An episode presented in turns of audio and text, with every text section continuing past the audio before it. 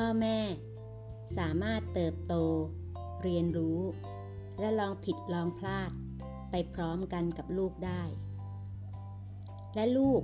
ก็สามารถเรียนรู้ที่จะอบกอดความเป็นจริงของชีวิต ไปพร้อมๆกับพ่อแม่เต้าเต๋อจริงได้เช่นกัน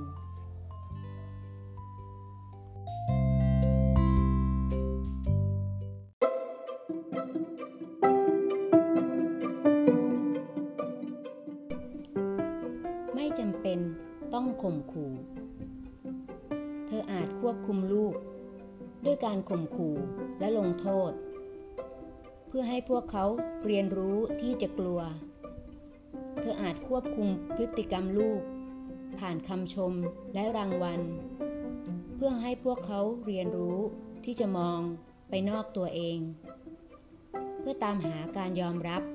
และความรู้สึกมีคุณค่า เธออาจเฝ้าระวังทุกการขยับตัวของลูก ทุกการกระทำทุกการตัดสินใจ ระแวดระวังเพื่อให้แน่ใจว่า